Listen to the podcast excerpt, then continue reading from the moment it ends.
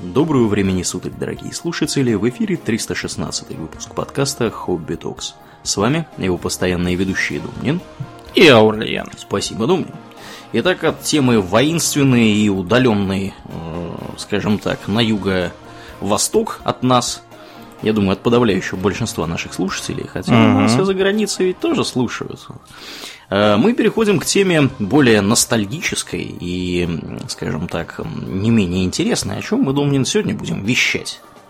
Мы поговорим про жанр компьютерных игр, которые когда-то были в большом почете и представляли собой, ну, если не самую многочисленную категорию, то, по крайней мере, одну из самых значительных. Угу. Это приключение, и упор сегодня будет на point and click приключения. То есть то, что у нас вообще в стране называется квестом. Да. Значит, эта самая разница в терминах, она э, происходит из того, что, как вот помнишь, в 90-е годы, когда еще жанры многие только зарождались, так сказать, угу. вместо того, чтобы написать там боевик от первого лица, как сейчас все пишут, писалось там Дум подобная игра. Там. Думалка. Думалка, да, был вообще чудовищный термин, да. Но это связано с тем, что игражур в 90-е годы был э, еще хуже, чем типичный журналист отечественного разлива вообще. Игражур-то отдержался на всяких студнях, энтузиастах, людях, у которых вообще с языком русским были проблемы. Вот, так что все это... Ну, те, кто хочет освежить в памяти, могут открыть в интернетах. Сохранился так называемый словарь гражура. Вот, который является собой алфавитный список клишей, из которых состояла типичная тогдашняя игра. Mm-hmm. Извините, рецензия на игру. Mm-hmm. То есть, например, э, была манера обязательно эм, говорить э, не то, что в игре ожидается что-то. Говорить, что ребята из вставить название компании, знаете, фамильярно. Да, Студень. Да. Ребята. Да. Ему там какой-нибудь Эллоу, это ребята такие. Клятвенно обещают или клятвенно заверяют, что почему нельзя было писать просто там э, говорят там, что будет, или там пообещай, все обязательно клятвенно заверяют. Вот, и там можно, например, перечесть я специально, чтобы погрузиться, так сказать, в атмосферу. Почитал архив э, страны игр за 97 год, начиная с того номера, который у меня был на бумаге и дальше. Угу. Там видно, что многие рецензии писались э, не по человеку, который там поиграл в игру, а по пересказу плохо переведенные рецензии из какого-нибудь сайта зарубежного. То есть там всегда порится чушь, видно, что человек сам не играл, а только там что-то такое слышал, и получается примерно как вот в этих самых в журналистских пересказах про ковбоя Биба за своим компьютером. Ну да ладно. В общем, поэтому получилось так, что э, многие странные э, определения жанров они ушли, а вот квест не ушел просто потому, что у этого, так сказать, жанра в России совершенно особая судьба. Да, ну ладно, начнем, пожалуй, что с э, Азов. Э, начинало все, как водится, с текста. Потому что просто компьютеры когда-то были чисто текстовыми, и можно было поиграть в какие-нибудь э, э, такие вот текстовые приключения. Они и сейчас не ушли полностью. Определенные элементы сохраняются, но тогда больше ничего другого не было. Графика появилась с 80-х годов. Причем э, пионером была компания Sierra. Тогда она еще называлась не Sierra, а Online Systems. Потом она перенялась в Sierra Online, потом в просто Sierra Entertainment. Вот. Потом она благополучно загнулась. Ну, в общем, э, очень многие тайтлы, которые мы сегодня помянем, как-то связаны как раз со Sierra. Потом она, кстати, была выкуплена теми самыми Activision, которые, да, Activision Blizzard. Сейчас уже не Activision Blizzard. Но... Вот. И как раз их творения, они послужили причиной вот этого странного словца квест. Просто потому что многие их игры, они имели слово квест в названии. Такие, например, как King's Quest, да, потом там Space Quest был, был еще какой-то Quest for Glory, И хотя это слово означает просто как бы приключение, да, какое-то некий поход зачем-то, там, некая миссия, да, ну как мы это трактуем в ролевых играх. А почему-то наши тогда не смогли нормально все это перевести, и поэтому решили, что квест это такой типа жанр. А, да. И предполагалось, что э, экран у вас имеет хотя бы частично текстовый э, текстовый сегмент, где, например, могли быть перечислены все действия, которые может сотворить персонаж. И бывало так, что да, пол экрана отведено на многочисленные там взять, пойти, подобрать, надеть, нажать, э, снять, э, все такое. Вот, и это как бы как бы представляло собой тогдашний интерфейс. Да, более простых э, вариантов добрались только к 90-м годам. Вот. И кроме того, интересно, что пока жанр еще не выкристаллизовал, не выкристаллизовал, как это сказать-то правильно? Не выкристаллизовался. Не выкристаллизовался, вот. да, да, да. Вот. А, там были часто всякие рудименты, как нам сейчас кажется, от других жанров. То есть, например, э, по-моему, в том же King's Quest там можно было выбирать себе класс, там кого-то воина, воры, что-то там такое было. И это немножко, немножко разнилось там по э, своему подходу. Хотя, честно говоря, большой разницы не было. Вот, и понеслось. Чем лучше становилась графика, тем более красочными делались э, квесты, и по ним очень хорошо можно следить прогресс э, графики 80-х, 90-х. То есть, если поначалу там были какие-нибудь там 256 цветов, э, фигурки, состоящие там из 10 пикселей, нос, например, это один пиксель, глаз другой пиксель, вот, э, и в таком вот примитиве предполагалось играть, то постепенно графика стала все больше походить на симпатичный мультфильм, Задники рисовались уже компетентными художниками. На них там можно было даже целый пейзаж поместить. И, наконец, 90-е э, появились же CD-ромы. Сейчас, сейчас это уже, знаете, вспоминать как-то странно, но тогда CD-rom означал собой огромный шаг вперед для мультимедиа. Почему для мультимедиа, Урлен? поперла музыка и всякое такое, видимо. Я так понимаю. Да, Может, а почему она поперла? Была? Просто потому, что она много весит. Ну да, вот, да. Тогдашнем понятии. Ну, она как бы относительно и сейчас тоже весит. Больше, чем текст и все остальное, но тогда Тогда видео, музыка, речь, все это весило настолько много, что э, ни о каком э, использовании их э, там, на дискетах, на всяких, просто и речи не шло.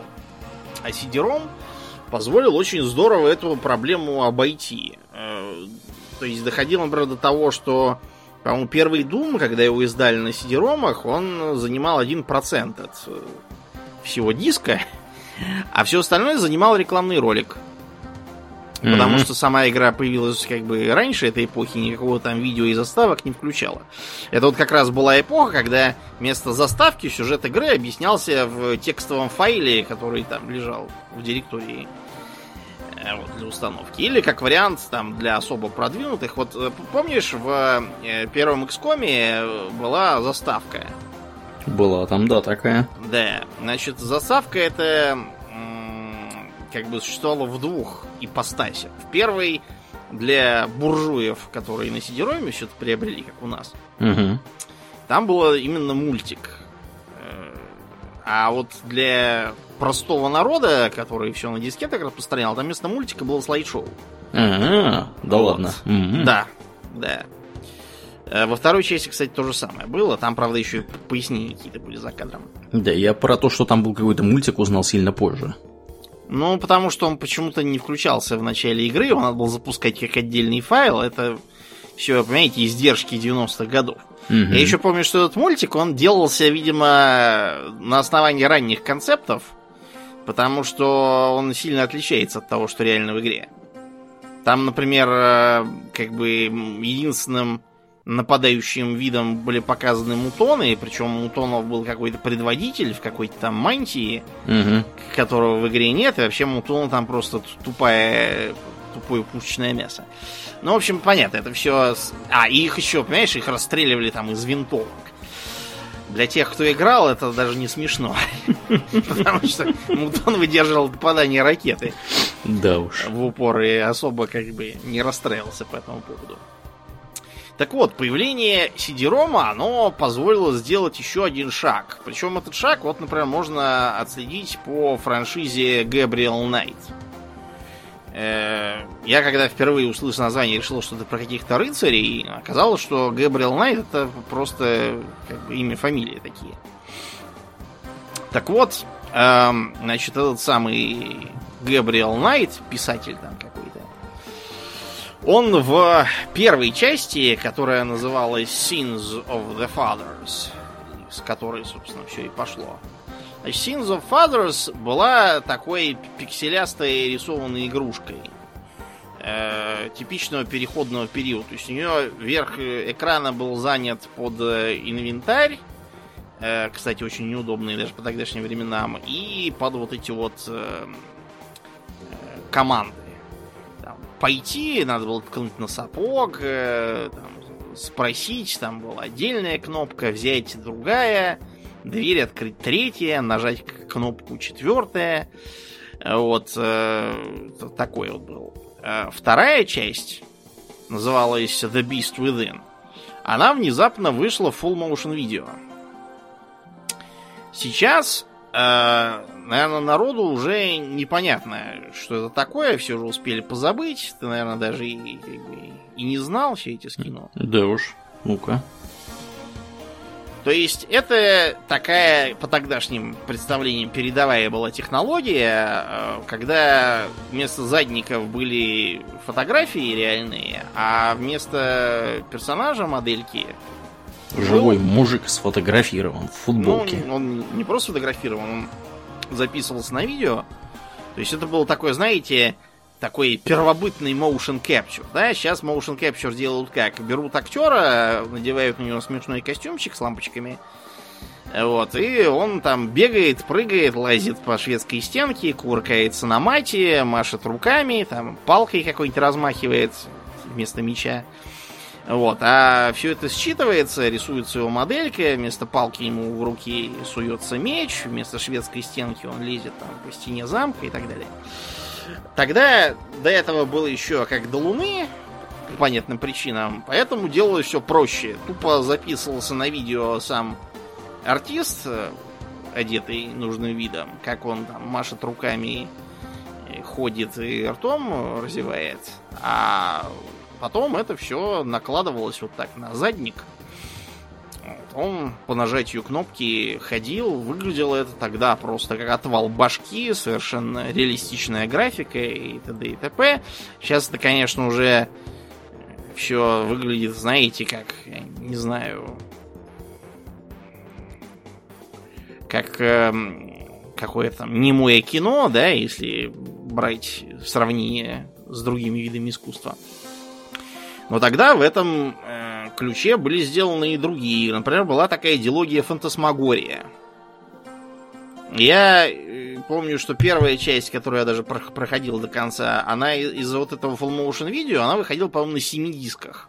Ничего себе. Да, и вот с этого момента, кстати, многие квесты стали выходить на такой куче дисков, что если размахнуться, то можно убить насмерть ими. Вот, потому что видео, конечно, весело много. Хотя по нынешним меркам оно ужасно пикселястое, нечеткое, ничего там не видно, но тогда это было круто. Вот, и э, интересно также то, что тогда э, вот с этим появлением full motion видео поперло так называемая серьезная ветвь квестов, которая была про всякие мрачные темы, серийных убийц, одержимость сатаной, вот, еще там чего-то. Фантасмагория первая, например, была про то, что в э, проклятый старый дом заезжает э, муж с женой, Угу. вот, э, и э, там какой-то был злобный фокусник, который когда-то там жил. Вот, этот самый фокусник типа вселяется в мужа, и понеслось. И нужно, в общем, в итоге приходится его убить. Жене этой ты играешь за нее. И спастись. А вторая часть была про некоего Кертиса, что ли. Да, какой-то Кертис. Короче, он там расследовал некий, некие серийные убийства. Догадываешься, я думаю, кто их совершал, эти серийные убийства? И кто же? Сам Кертис и совершал. А, как удобно. Ну, это вообще, кстати, такой потом стал заезженный штамп для квестов, как только про э, убийство, так сразу оказывается, что это на самом деле еще был главный герой. Так было в э, Черном зеркале. Угу. Не путать это с Черным зеркалом, которое по Netflix. Это была такая трилогия квестов про некоего кренделя британского, который типа старый замок своей семьи возвращается, и там начинают всех резать. Да. И оказывается в итоге, что это он всех там мочил, одержи меч чем-то там. Вот, вторую часть я доиграл, третью мне что-то уже стало в ломак, потому что там, прям скажем, такой квестец сомнительный. Может, я просто уже старый стал. Не так давно было, был ремейк, ремейк получился совсем отстойным, так что про него мы рассказывать не будем. Еще mm. был отечественный черный оазис, что-то вот понесло черные зеркала, оазис и все черное. Ну вот, этот черный оазис там тоже был про какого-то серийного убийцу в каком-то там российском городишке. И я так понял, что там тоже в конце оказалось, что это все он. Mm-hmm. Да, я не доиграл это дело, потому что меня диск отобрали, тогда он без диска не запускался. Ну, а сильно, О, а... сильно позже был же Котор, небезызвестный, где тоже а, ну, оказывалось да, да, да. внезапно, что Дарт Риван это вообще-то главный действующий персонаж. Ну да, да, да, есть да. такой штамп, типа, называется по следам себя любимого. Да. Угу. Вот. А, одним из, наверное, самых э, известных таких вот жутких квестов из начала 90-х была дилогия «Седьмой гость» за час до полуночи.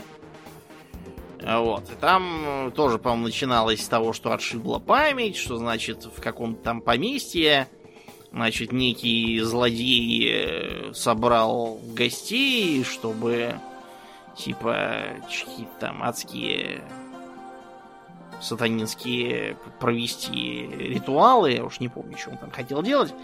Вот, но это, короче, было прямо адски страшно. И даже, по-моему, в России кто-то у нас это перевел и издал. Э, надо вам сказать, что в России тогда издательская деятельность находилась в противозачаточном состоянии. Э, кое-какие издатели там к середине 90-х сформировались. Бука, Акелла, всякие полупиратские шайки типа Седьмого Волка и Фаргуса. Хотя, почему полупиратские? Они реально были пираты. А, Амбер был такой. Амбер, кстати, был, по-моему, один из немногих не пиратов. Правда, качество работы там у них бывало тоже временами не очень. Короче, да, это все, все любовно переводилось и озвучивалось даже, причем не так отстойно, как, как все остальное, а даже там привлекали каких-то артистов из окрестного драм- драм-кружка. На меня, правда, больше всего впечатление произвел не гость этот, потому что мне у него так у себя поиграть не удавалось. Я же говорил, что это все было на куче э, всяких дисков, и чтобы все это достать, надо было, э, не знаю, кого-то знать, где это все продавалось. А мне достался тоже интересный такой хоррор-квест. Назывался он э, «Замок Блэкстоун. История ужаса». Ну, это наши умельцы перевели. Э, в оригинале он Blackstone Chronicles Adventuring in Terror, по-моему. Mm-hmm. Он основан был на серии книг э, какого-то писателя Соула, то ли Джереми Соул, то ли какой-то другой Соул.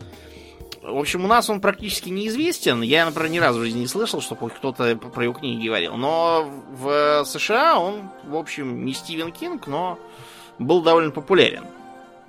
Э, и там все было про тип некоего мужика, который э, сын э, злобного доктора из местной психбольницы, которую там закрыли, когда все выяснилось. Он там какие-то совершал убийства, разнося там по адресатам всякие безделушки, связанные с этой психушкой. Ну вот, а игра, она продолжала эту тему, то есть тебе нужно было в, вернуться в больницу, где типа бесчинствует дух папаши и заодно духи пациентов, залеченных врачом-убийцей, Угу. чтобы типа извлечь своего сына и жену оттуда. Было, в общем, довольно неплохо переведено и озвучено. Всякие вот эти вот шуточки. Типа там, здесь могила Ника Брэндона. Я как-то раз подумал, а не излечит ли токсин бубонной чумы его синдром Альцгеймера? Не излечил. Да, хотя, конечно, некоторые фишки пропали, типа, например, э, игры слов, э, там нужно было догадаться, что ключ э, надет на рог носорога, чья голова висит там в этом самом большом зале. И там была игра слов с runny nose, то есть сопливый нос, и rhino nose, то есть нос носорога. Вот. Я поэтому никак не мог вдуплить, почему меня именно туда ведут, причем весь это. Но в остальном было интересно, то что там можно было убиться, там нужно было периодически решать загадки на время. Для таких вот хорроров, кстати, это было типично. Это сейчас обычно в квестах, хоть ты там весь день сиди, ничего, никто никуда не торопится, тебе не мешает. Ну, а если и мешает, то так, не смертельно. А там ты именно мог проиграть. Причем все это было довольно жутко, типа того, что... Обычно это выглядело как то, что тебя при прикосновении к одной из вот этих вот вещей, которые, типа, разносил э, проклятые герои книг, вот, тебя куда как сажает в какое-нибудь приспособление. Типа там э, на электрический стул там или какую-нибудь там гильотину, что-то в этом духе. Нужно было срочно придумать, как оттуда вылезать, потому что через некоторое время под комментарии папашиного призрака, да, со стуком в ушах и всяким таким, это- ты там либо сварился, либо зажарился, либо еще что-нибудь такое. Было довольно жутко. Причем загадочки тогда были настолько мощными, и вот с этой вот фигней, что можно было убиться, что к некоторым играм прилагался даже э, гайдбук сразу. То есть э, предполагалось, что э, ты как бы должен покупать лицензионную игру, вот, и типа там всякие подсказки читать. Потому что интернет тогда тоже пребывал в таком виде, что лучше на него было и не смотреть. Вот, э, так что приходилось либо люто пиксельхантить, либо от кого-то знать что-то. Вот. А иногда это, кстати, бывало и э, некоторой проверкой на как бы взрослость. Потому что тогда начали появляться вот эти вот, как я сказал, взрослые квесты, правда, в основном на тему э, хоррора, ну и потом порнухи тоже всевозможной. Так вот, там в начале тебе могли задать э, серию вопросов. И вопросы эти надо было либо уже быть взрослым дяденькой, причем взрослым дяденькой американским. Там вопросы были такие специфические. Либо надо было иметь эту самую книжечку гайда. Предполагалось, что малолетнему его не продадут, поэтому этой книжечки не будет, так что он либо там спиратил, либо откуда-то стащил. Умно придумано. Да, типа, да. Ну, сейчас в эпоху интернета понятно, что все гуглится в момент, но тогда представьте, так сказать, отчаяние малолетних любителей, когда им задавали вопрос типа, а какой игрок какой-то там команды в каком-то там мохнатом году чего-то там забил, откуда ему знать про все это? Это и сейчас-то никто не знает уже.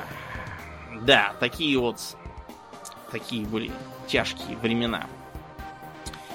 А, бывали, правда, и примеры, когда играть предлагалось не в стиле point and click, а управлением довольно громоздким с клавиатурой, такой трактористский подход. Был такой вот пример, это дилогия Little Big Adventure.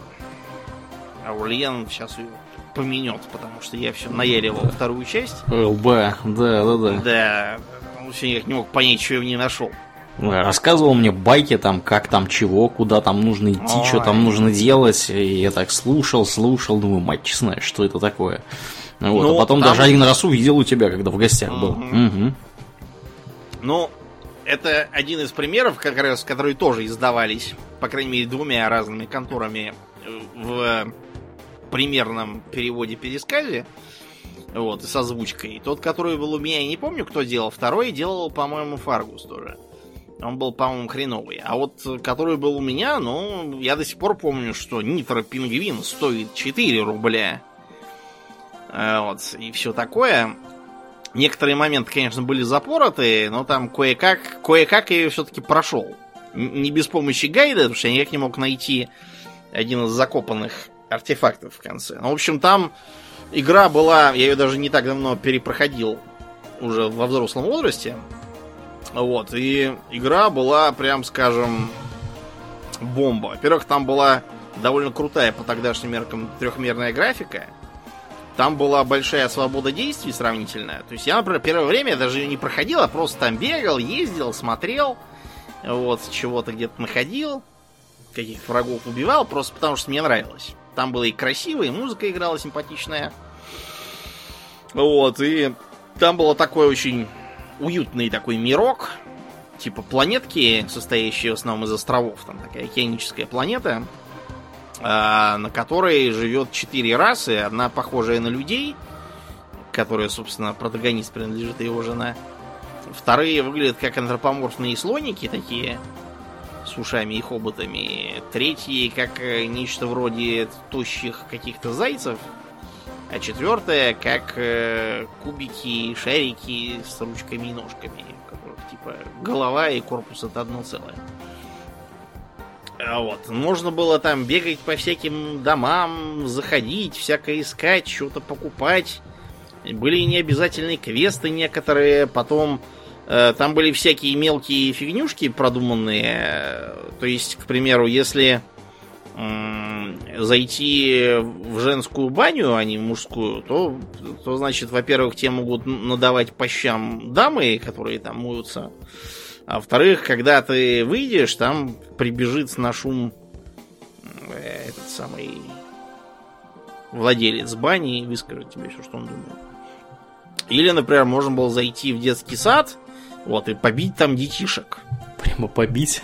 Да, прям побить детей. Они, конечно, этого не убиваются, да, но они тебе грозят старшими братьями. Действительно, когда ты выходишь из э, детского сада, там все старшие братья, значит, стоят и дают тебе люлей. Вот. Довольно, довольно забавно, при том, что оно как бы не имело никакой геймплейной ценности, но просто сделано было потому, что вот такие, такие вот были художники. Э, Плюс там сюжет, геймплей и вообще разнообразие было большое. Начинаешь на своей планете там сравнительно безобидным э, заданием, типа там гроза разыгралась, молнией подбила домашнего дракона, их надо найти способ его вылечить.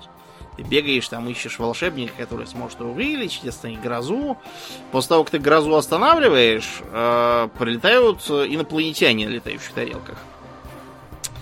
Вот, и говорят, типа, мы пришли с миром, но там по ним видно, что что-то что нечисто, потому что они откуда-то имеют фотографии этого самого Твинсона, протагониста. А во-вторых, их шпионы периодически пытаются его втихаря убить. Э, Вот, ты там вступ- выясняешь, что почему-то все волшебники, в школу которых ты успел вступить, куда-то делись. Вот, тебя приводит это к э, инопланетянам, эсмерам этим самым. Они тебе предлагают прокатиться с ними на их планету, чтобы, так сказать, установить дружественные контакты. Мгм. По, при- по приезду тебя тут же арестовывают и сажают в кутузку. Вот, тебе надо сбежать с планеты, угнав корабль, возвращаешься домой, а там уже оккупационный режим, все загнанные в свои дома, на улицах колючая проволока, мины, патрульные роботы и спецназовцы ездят. Вот, э, все дети тоже похищены куда-то, надо срочно лететь обратно их выручать. Короче, там такой сюжет был термоядерный. Древние пророчества. Там. Да, в общем, очень хорошая была штука. Интересно также еще то, что она была произведена какой-то европейской студией, я уже забыл, из какой страны, назывался The Line. А в ту эпоху чуть ли не все приличные игры делались в Америке. Вот. В Европе там было так. На подхвате. Да, аркадки всякие, фигнюшки. Да, так вот, в 90-е годы из-за прогресса в развитии графики все, значит, стали, во-первых, э, переходить к симпатичным рисованным задникам интересной анимации и тому подобному, к озвучке с голосами, вот, к удобному интерфейсу. То есть э, инвентарь старались убирать с глаз, он там либо выезжал откуда-то сбоку, когда тебе было нужно, либо он вызывался отдельной кнопочкой. Потом было сильно упрощено управление. То есть вместо того, чтобы перебирать кучу э, вот этих вот команд, ты просто либо э, тыкал по цели и выбирал из менюшки какой-нибудь вариант, либо все было еще проще. Ты по ней тыкал, и осмысленное действие, если его можно было провести, делалось само. Некоторые, правда, говорили, что это тупо, что это обедняет, что это э, привело к засилию пиксель-хантинга, то есть когда ты просто тупо перебираешь все подряд, все комбинации, как бы, невзирая на то, насколько они тупые, и потом только можешь продвинуться. Такое действительно было, но на самом деле это черта как раз плохого квеста, когда, чтобы чего-то добиться, нужно соединить золотой унитаз, череп тиранозавра и живую курицу, после чего полететь на этой конструкции на Луну. Такие загадки, как правило, это пример плохого дизайна. В нормальном квесте все должно быть логично. Вот, и из этой э, плеяды многие тайтлы обязаны своим существованием внезапно Джорджу Лукасу.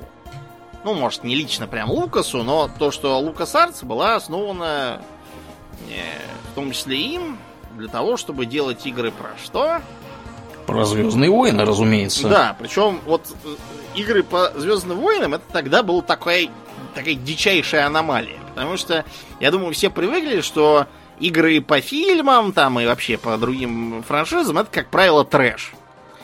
Э, трэш, который делается чисто как рекламная кампания. Пофигу, что никто это покупать не будет. Вот, главное, чтобы она маячила там везде на полках, лезла в глаза и поднимала популярность франшизы.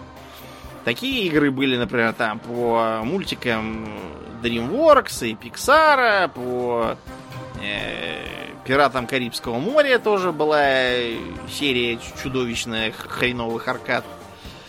Э, вот, по Шреку тоже была какая-то ужасающая игра. По трилогии «Властелин колец» первые две игры были ни о чем, просто потому что фильмы как бы не подходили для боевика. А вот третья часть, из-за того, что большую часть третьего фильма все друг друга рубят, режут и крошат, вот, поэтому она взлетела. Только, только поэтому. Так вот, Арт сделал кучу игр всяких про джедаев, там всякие X-винги, тайфайтеры, про э, всяких героев, которых не было в фильмах, но все равно получалось хорошо. Вот, это было, ну, мощно. Я сам во многие играл. Вот, э, потом как-то LucasArts стали сдавать, и флаг перешел там к тем же BioWare, Obsidian, которые делали две части Котора по так называемому суповому набору от BioWare. У вас обязательно есть какая-нибудь такая база, иногда мобильная, у вас обязательно есть два варианта любовного интереса. Вот, у вас есть такой рубаха-парень, в отряде есть какой-нибудь большой такой Э, инорасовый дуболом с добрым сердцем, ну и так далее. Все, все кто играл в обсидиановские, извините, в BioWare игры, все это помнят. Да. Но вот начиналось это как раз, да, с, с, в том числе с той пары.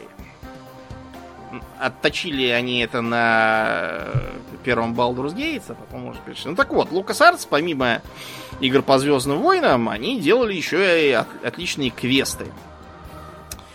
Вот, отличные квесты, например, э, можно вспомнить э, серию про обезьяний остров. Да, конечно, последние, последнюю итерацию, кстати, хорошую, рекомендую, делали уже просто создатели, но Да, серия была хороша. Это такая пентология, если считать пятую часть эпизодическую за единую игру. Начиналось все точно так же, как и художественные фильмы про Джека Воробья. То есть с э, Дисней, диснейлендовского аттракциона «Пираты Карибского моря».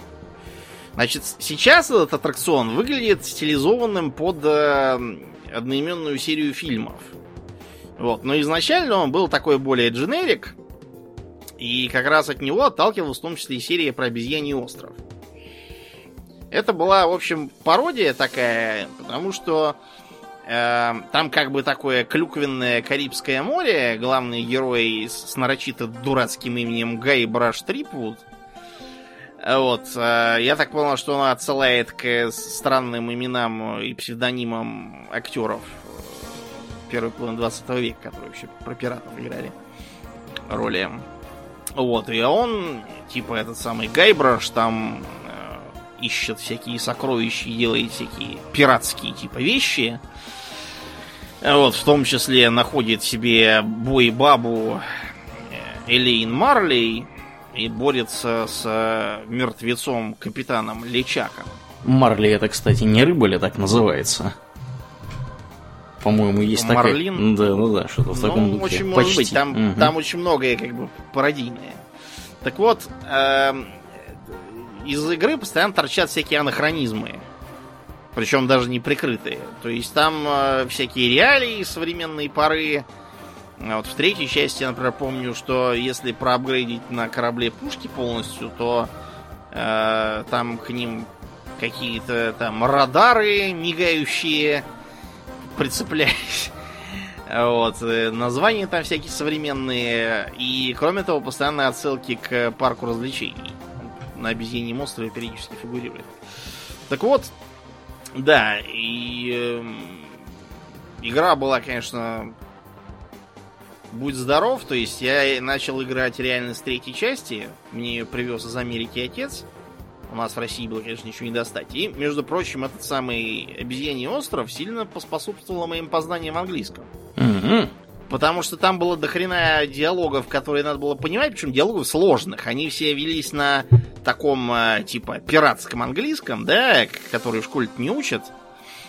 Вот, мне приходилось постоянно зависать со словарем, пытаясь что-то понять. Вот в этом удивляться, почему грамматика какая-то странная, и слова как-то странно формируются. Вот, из-за этого я нахватался там слов, и меня иногда не понимали учителки английского в школе. Вот. И да, там было очень много шуток всяких. А вот э, всякие были э, отсылки и пародии к фильмам. А вот, ко всяким э, характерным для английского шуткам. Например, назови мне рифму на слово orange. Orange? Да. Хм. К слову, orange не старайся, в нем к нему нет рифмы. Я вот и задумался, думаю. Это единственное, наверное, слово в английском, в котором нет никакой рифмы, и которое не является каким-то там техноспиком заимствованным или там... Ну, то есть такое слово повседневное из английского, в котором нет рифмы. Вот там это тоже надо было использовать. Да. Э, вот. Потом э, от Лука Зарджа прошел замечательный квест Full Throttle. Угу. Про байкеров. В который я, кстати, не играл. Ну, сейчас есть переиздание, можешь поиграть, там тебе будет Папаша Торг, где малина крыс. И у нас он был, кстати, издан. Правда, перевод там некоторые вещи запарывал, но в остальном было довольно неплохо. То есть там про байкеров в таком э, условном будущем, где там лет через 10, где типа байки исчезают из-за того, что появляются машины на антигравитационной подушке, там на какой-то. Вот, и там тоже было довольно смешно, брутально, при этом видно, что э, те, кто это делал, они, так сказать, с любовью к субкультуре байкеров относятся. Мне, да, весьма зашло. Очень жалко, что э, его вторая часть так и не взлетела. Но об этом чуть попозже. А еще в 90-е появился так называемый Мист. Мист. Да, Мист этот, он... Э, короче, Мист это явление парадоксальное. То есть, с одной стороны, это была веха. Веха в графическом дизайне, да, там 3D было прямо адское по тем временам, красоты, вот, пейзажи и все такое. Но при этом Мист э, фактически погубил жанр. Я думаю, Тоже что, так? конечно, и без, без, без Миста бы все развалилось в конечном итоге, но э, во-первых, это был тот самый случай, когда графоний вытесняет все остальное. Э, головоломки, которые там были, заключались в дергании рычагов, кручении каких-то там рубильников и, и вентилей. Вот, то есть э, они имели такое очень относительное сюжетное обоснование. Там не было практически персонажей. Вот. Э, по крайней мере, с которыми нужно постоянно взаимодействовать, которых чего-то хотеть. Э, и поэтому получалось, что игра это смесь э, красивых пейзажей с э, головоломками от старины Сэма Ллойда.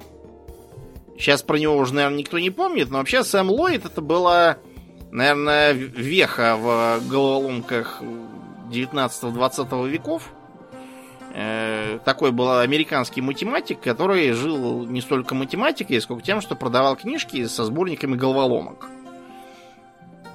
Разных там. Частью геометрических, частью на сообразительность, частью просто там арифметических и так далее. Но вот эта вот э, формула, когда красивая графика, дорогая, кстати, Э, куча слабо связанных с логикой происходящего головоломок, э, ноль персонажей. Вот, он э, жанр как бы похоронил, потому что конкурировать с Мист, как требовали издатели, означало сильно удорожить производство, а игроки, как выяснилось, это потом перестали покупать. То есть как бы красиво там красиво, но содержимое, ах, оно как-то как-то не зашло. Поначалу было а, но потом оказалось, что путь в никуда. Ну, это все совпало в том числе с э, периодом застоя жанра. Э, пока мы к этому не перешли, хотелось бы еще вспомнить э, такие тайтлы, как э, серия Например, Leisure Suit Larry.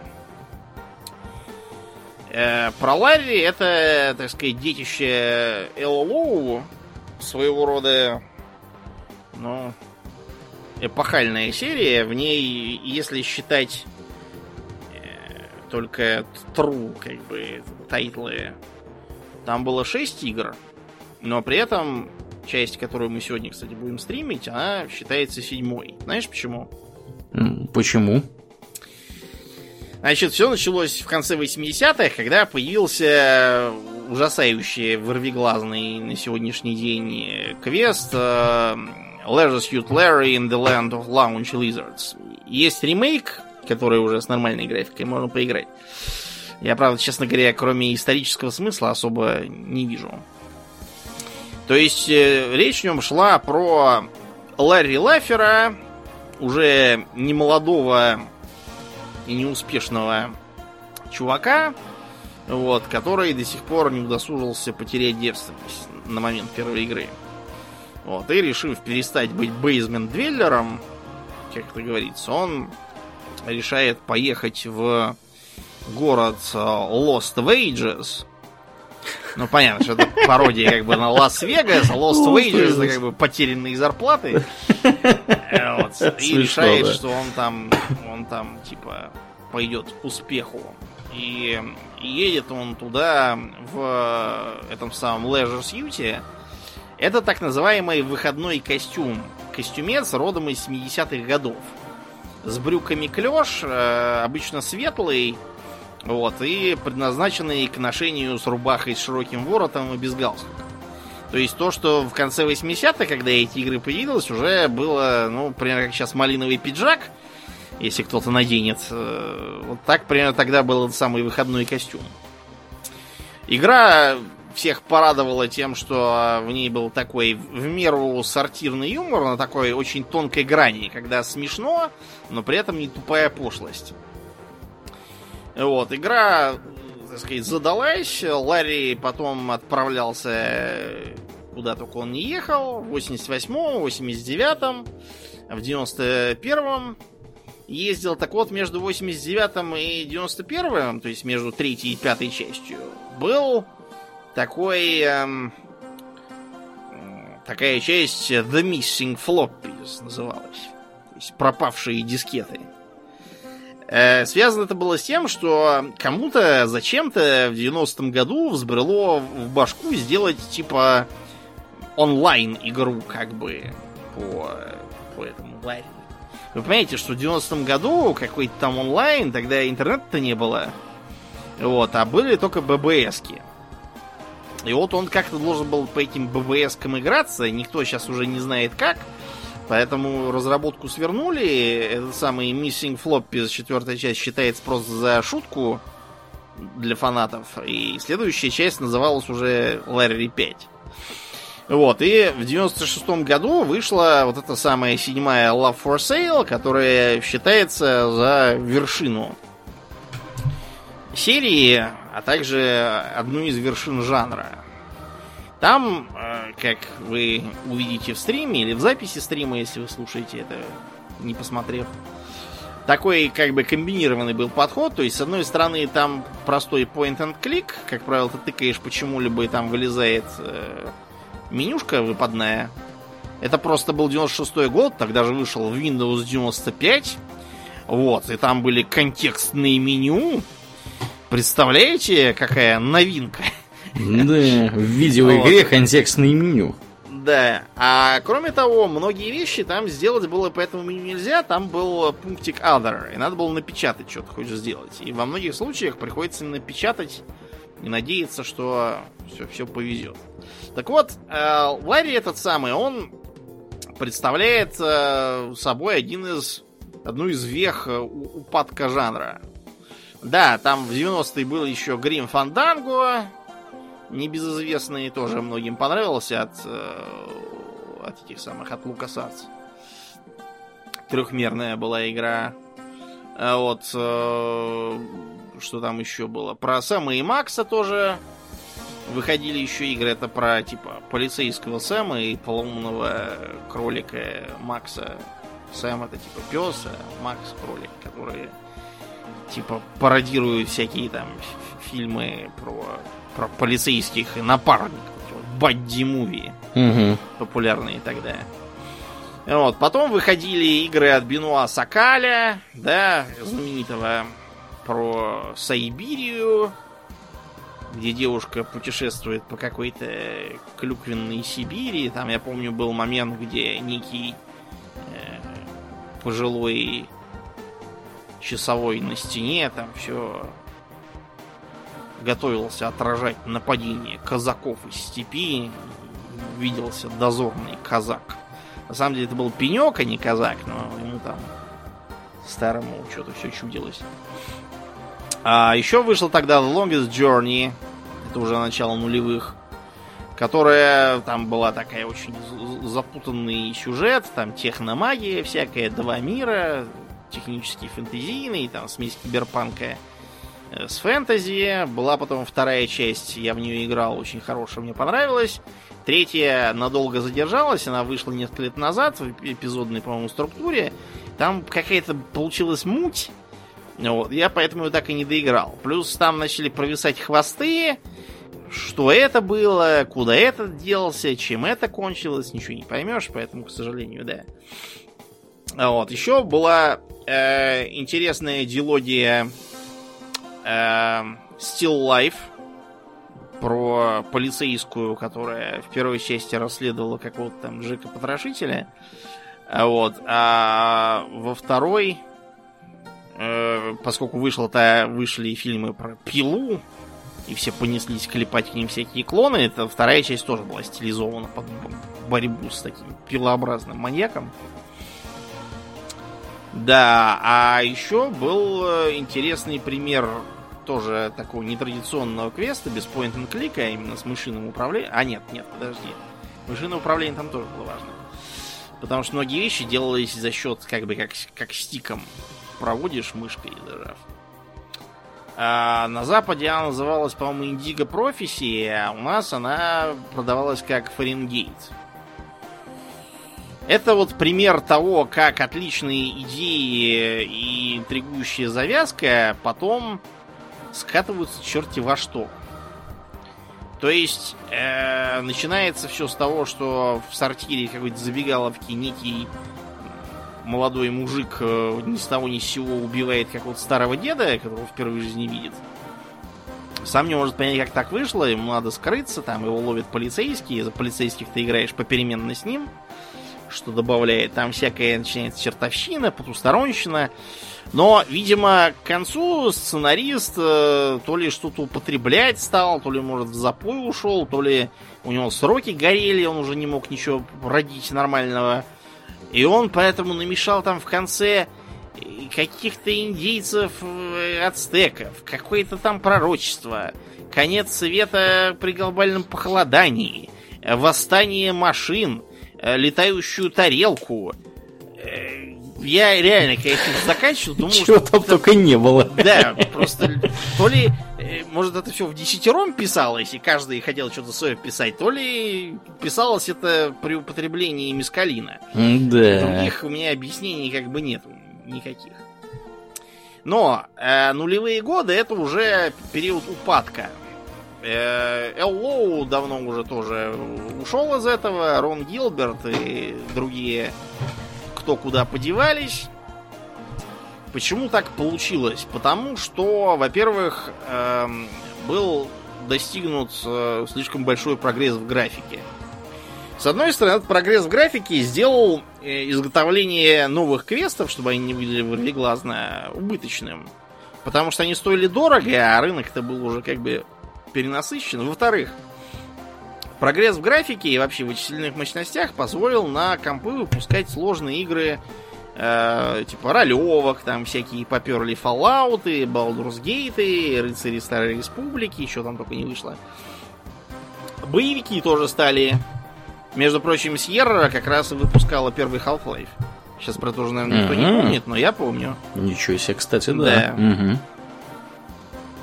Вот, и появление таких игр перевело на них э, фокус внимания.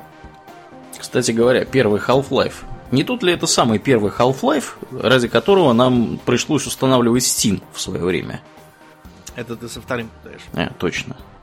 Первый Half-Life выжил, да, как ни про какой Steam еще даже и речи не шло. А второй, да, там многим тогда это не понравилось, сейчас тоже смешно вспоминать. Угу. А на самом деле я Steam поставил не ради Half-Life, я его поставил ради, знаешь чего? Ради Red Orchestra. Многопользовательского шутера про Великую Отечественную, вот, видите, угу. да, угу. западные сделали нормальный многопользовательский боевик про Великую Отечественную без э, летающих задниц и прочих дел, а все наоборот очень. Спрашивается, чего это они? Ну, не знаю, может, изменники какие-то завелись. Mm-hmm. Ну, в общем, да. И поэтому получилось, что э, квесты стали терять свою нишу. Те, кто хотел там игру про разговоры, те уходили к ролевкам, потому что там и разговоры, и всякие побоища, и доспехи всякие с оружием на себя можно надевать. Те, кто хотел красот, вот, но они тоже могли поиграть там во что-то такое, типа боевиков там или стратегии, перешедших в 3D. Ну, и так как-то их ниша съежилась, съежилась, и сейчас то, что мы наблюдаем, это возрождение квеста. Связано оно с чем? Во-первых, с тем, что появился краудфандинг.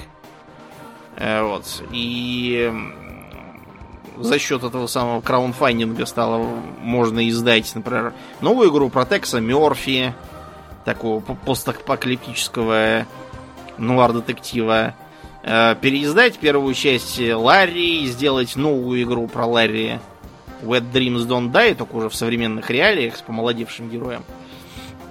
Вот, сделать, опять же, новую игру про Сэма и Макса.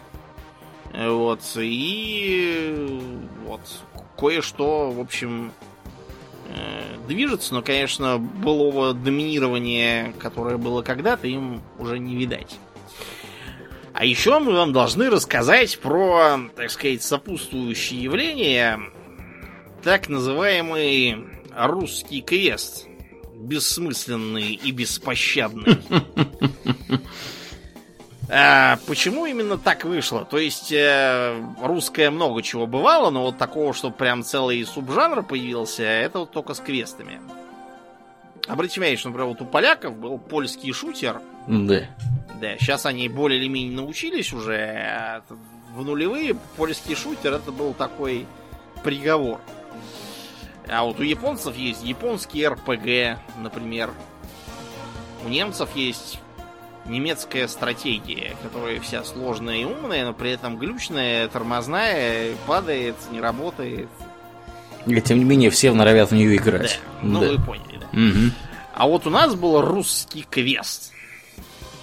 Почему именно квест?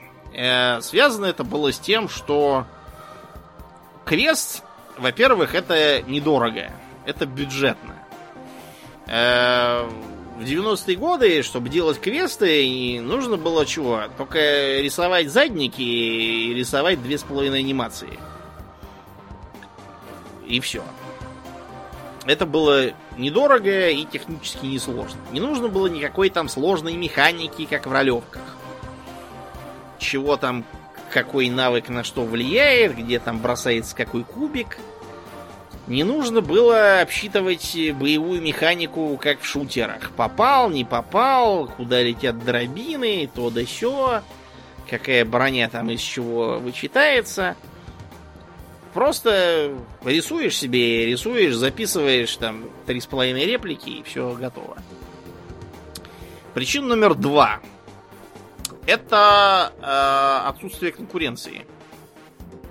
Потому что представить себе там, что в 90-е, там, в 96-м году кто-то в России решил э, запилить, э, не знаю, там, свой Quake или свой Warcraft, это гиблое дело. Потому что, во-первых, нужно много денег, а во-вторых, э, Quake и Warcraft уже без тебя есть. Угу. Твой-то зачем? Quake? Кому? Да, и тебе придется конкурировать с Джоном Кармаком, э, Blizzard и прочими товарищами, а кто то собственно, такой талантливый Кулибин, это вряд ли. А с квестами конкурировать было не с кем.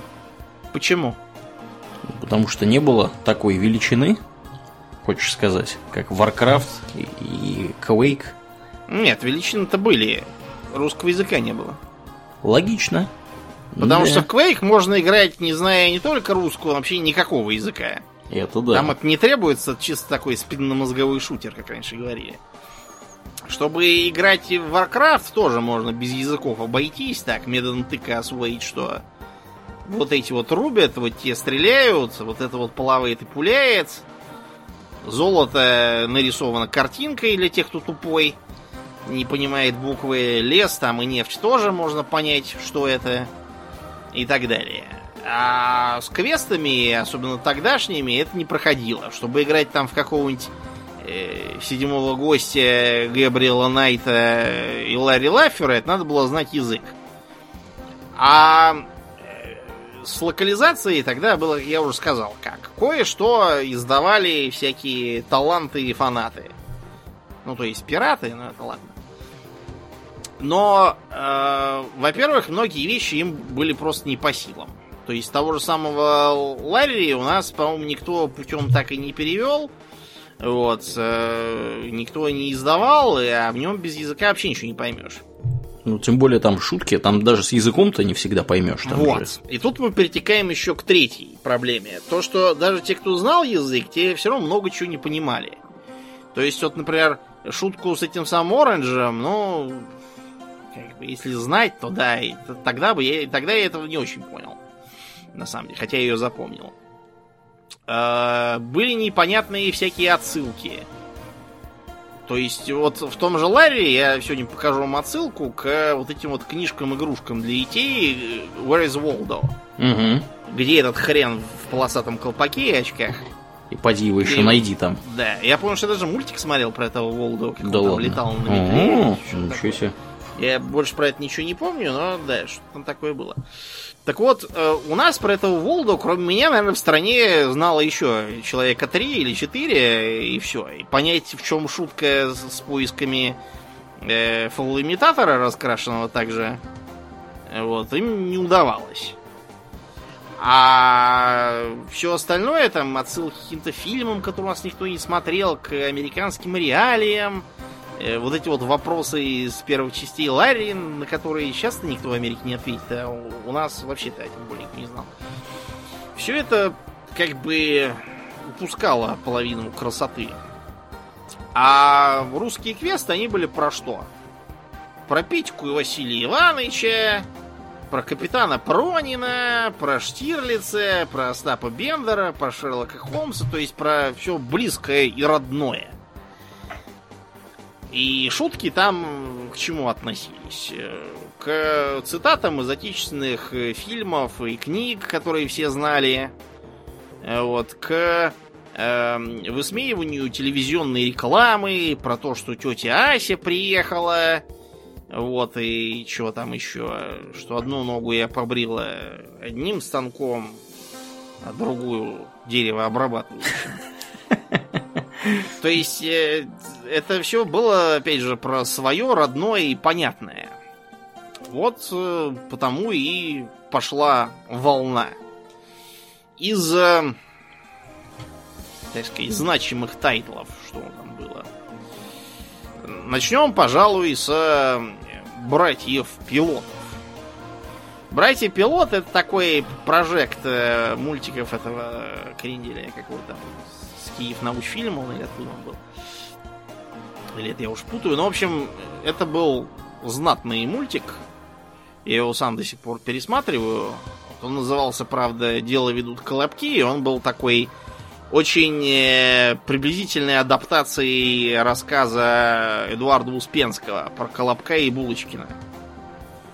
Вот. Это была такая серия совсем детских таких типа детективов. э, Вот, в стиле Успенского. Таких очень уютных, Мгм. советских. Я сам иногда перечитываю, чтобы, так сказать, вернуться В когда детство. мне было три года, да, и все казалось теплым и уютным. Вот, и она была переделана, там был добавлен постмодернизм, отсылки ко всяким там тогдашним реалиям, сейчас уже тоже непонятно. Но, в общем, э, получилась такая очень э, своеобразная картина.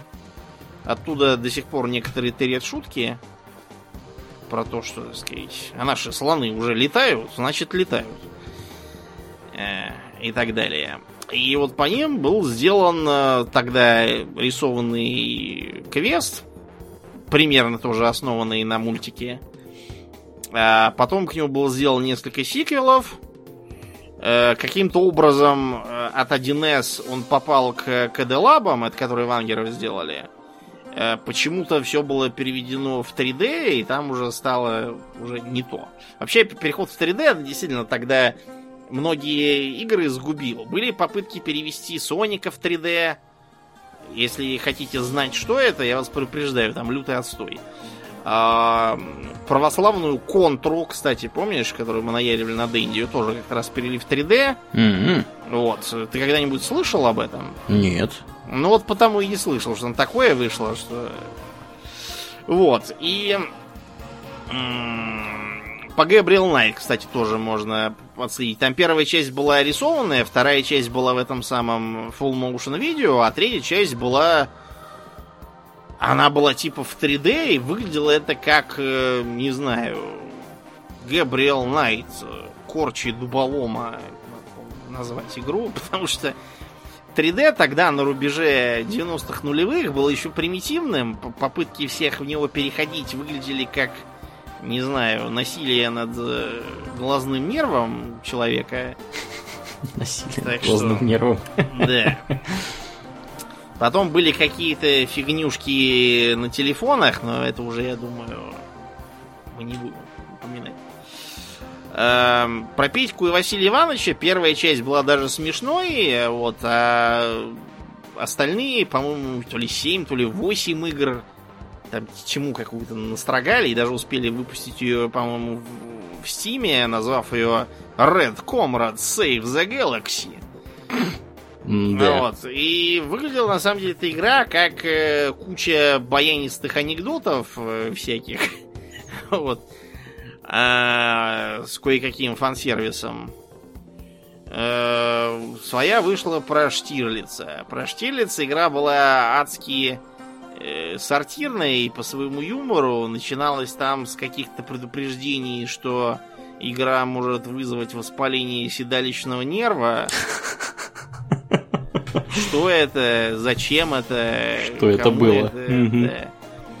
Вот, с какими-то шутками про голубых бесконечными. Ну, да. Короче, еще и политически не, не политкорректное было. Ну, как-то так, да. Пытались сделать игры по Шерлока Холмса. Про Шерлока Холмса, ну...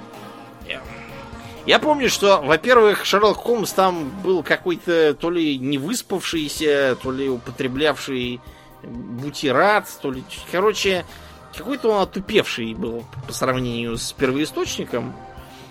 Еще я помню, что э, эти самые, как их, а, э, миссис Хадсон. Вот э, Рина Зеленая говорила, что ей понравилась роль миссис Хадсон, потому что это была ее первая и последняя роль мебели. Так вот, э, в игре роль мебели ей понравилась еще больше, потому что, по-моему, там у нее функции выглядели как либо размешивать постоянно чего-то там в какой-то кастрюле, mm-hmm. как будто ведьма какая-то. Вот. Либо, по-моему, сидеть в кресле. Что-то такое там было. А, было две игры по 12 стульям. Одна рисованная, другая типа в 3D. Ну, там, по-моему, та, которая рисованная была еще ничего, в 3D вообще ни о чем. Был еще некий революционный квест про Ленина, там, Троцкого, еще там чего-то с броневиками. Скаутским. Угу. Да, и, и, это... была игра про поручика Ржевского.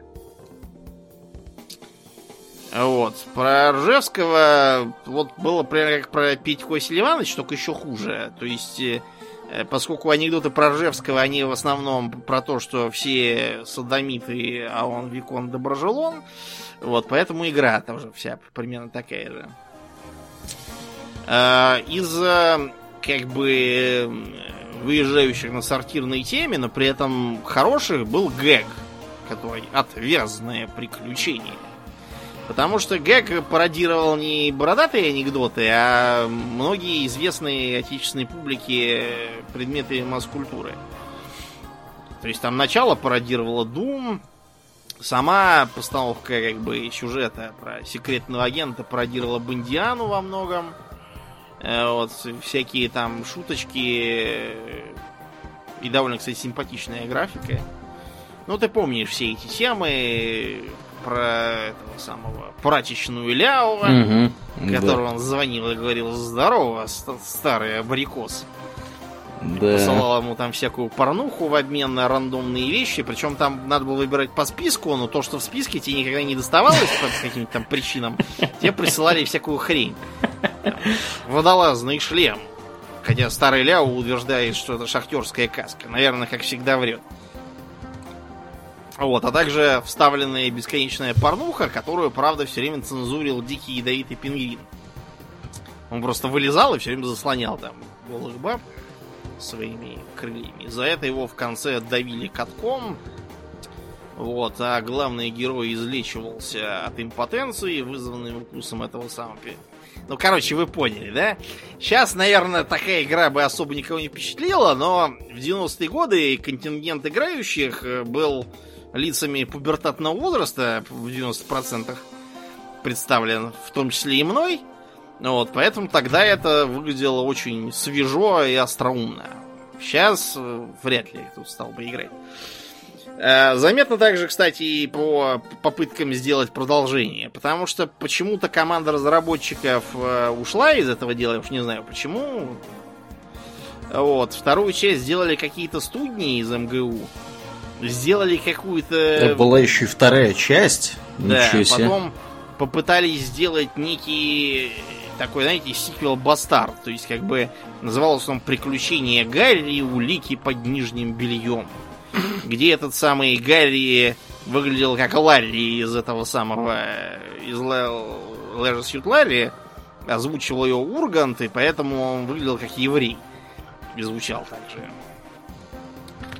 Да, так что это такая, знаете, сомнительная тема, не рекомендовал бы. Потом отметился Шаповалов. Шаповалов э, сделал э, ядерный титбит. Те, кто знает, кто такой Шаповалов, я думаю, не надо объяснять про что там, и я поэтому лучше не буду. И по нему потом было несколько продолжений про какой-то Невский титбит, какие-то ядерные твари. Там был такой отстой тоже, что Да, а, еще был такой артхаусный квестик «Полная труба», который даже на Западе какие-то там получил плюшки. Награды. Но он такой очень странный, там какие-то непонятные чучела ходят по каким-то коморкам соединенным трубами. Там какие-то были загадочки, типа некая девочка ковыряется хоботом в чем-то там, Ей надо вместо этого дать какой-то горшок, она будет ковыряться хоботом в нем, а тебе отдаст предмет, который у него был. Я не помню, что был за предмет, по-моему, только зовут загад. У некоторых людей вызывает, прям скажем, а, а, отторжение и видеоряд, и смысл. Вот, но у меня он вызывал некоторые, знаешь, чем ассоциации? С пластилиновым квестом Neverhood, который у нас трудами пиратов был переведен как «Не верь в худо», и на самом деле это был не перевод, а такой, типа, э, от себя какой-то пересказ с шутками э, тогдашних бородатых админов про глюкавого Windows и пиво Туборг. Что-то там такое. Некоторое время назад была сделана попытка прокраудфандить его ремейк. Получился мало того, что отстой, так еще и короткий. Его можно пройти и не заметить. Поэтому, да, увы ах. А еще отметились какие-то товарищи, э, какие-то Dreamlore, которые делали... Вот это уже, кстати, был период конца нулевых, когда все покатилось, в том числе и русские квесты эти. Значит, они пытались косить под анимешников и визуальные новеллы. Я даже в одну из их игр играл. Называлась она «Книга мертвых. Потерянные души».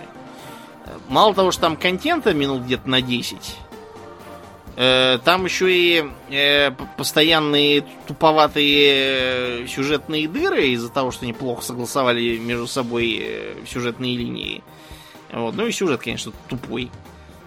Все, из-за чего в это можно играть, это если вам нравятся мертвые анимешные девицы с огромными грудями. И все. Еще они сделали что-то там про какой-то красный космос и какого-то Евгения Онегина. Это вообще безобразие, играть вот нельзя.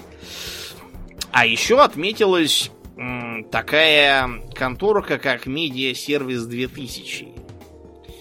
Значит, этот Media Service 2000 был откровенно мошеннической конторой, которая выезжала на, во-первых, мошеннической системе дистрибуции. Они продавали игры на трех дисках, хотя реально их играм хватило бы, наверное, дискеты трехдюймовой. По, совести-то. А как они это делали? Они просто пихали туда мусорный файл полтора гига. И опа, уже нарисовалось три компакт-диска. И можно цену тоже такую же ставить.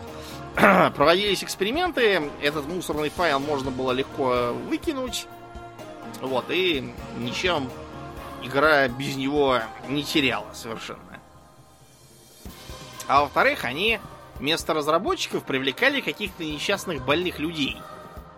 То есть, э, так называемых игровых графоманов, которым очень хотелось творить, талантов никаких, вот, но способности это понять у них не было. Поэтому делались какие-то чудовищные абсолютно поделки руками в основном каких-то школьников. Вот больше всего запомнился этот самый Метрон. Метрон сделан как раз тоже в full motion видео, и это тот пример, когда он делался не по техническим причинам, а чтобы все это дело удешевить. Потому что школоте можно ничего не платить. Вот, и выглядело это как очень такой кривой квестец с э, пятью школотятами, неизвестно откуда, э, картавящих, заикающихся, плохо играющих, э, использующих кетчуп вместо крови. И они ловят какого-то там Метрона, который кого-то там убивает. Оказывается, что Метрон это самый маленький школотенок Ботан, который там у них. Все это э, дополняется чудовищными спецдефектами, тупыми диалогами, э, абсолютно нелогичными и неочевидными загадочками. Но вот такое вот продавалось. После этого, к счастью, или к несчастью, э, бомбанул кризис, отечественный игропром сдох вообще весь. Остался только интернет, э, всякие дрочильни про веселую ферму, э, вот какие-то там Веселый мой, мой РПГ такого же донатного вида, да. Короче, да. Зато это прибило, наконец, бессмысленный и беспощадный русский квест, за что, в общем, кризису отдельное спасибо.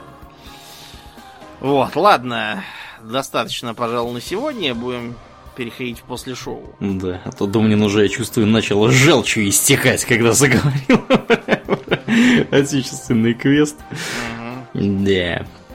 Ну что же, как обычно, мы благодарим всех наших подписчиков у Дона Патреона за их посильную помощь. Э, вы, ребята, здорово помогаете нашему подкасту и нам лично э, продолжать делать то, что мы делаем. На этой неделе наша особая благодарность уходит Андрею Баранкову. Также мы особенно благодарим Аделя Сачкова, Даракса Фортуны, Жупила Империализма и Николая Ярослава, извините, Харищенко, извини, Ярослав, э, за вашу посильную, мощнейшую поддержку дела подкаста. Всем, кто еще не поддерживает подкаст э, финансово у Дона Патреона, рекомендуем это сделать, потому что у нас там дополнительные плюшки всякие полагаются за это, в частности, после шоу, которого нигде больше нет. Также экстра выпуски в день выхода, не через 4 недели. Доступ в наш Дискорд и разные другие интересные мелочи. Если вы слушаете нас в iTunes, пожалуйста, не поленитесь оценить, нас там. Это помогает нам приехать в подкастоприемники к новым людям и расширить свою аудиторию. Также приходите в нашу группу ВКонтакте, vk.com slash у нас там тоже интересное разное происходит. Ну, а на сегодня у нас действительно все. Мне остается лишь добавить, что вы слушали 316 выпуск подкаста Хобби Токс, и с вами были его постоянные бессменные ведущие Думнин и Ауралиен. Спасибо, Думнин. Всего хорошего, друзья. Пока.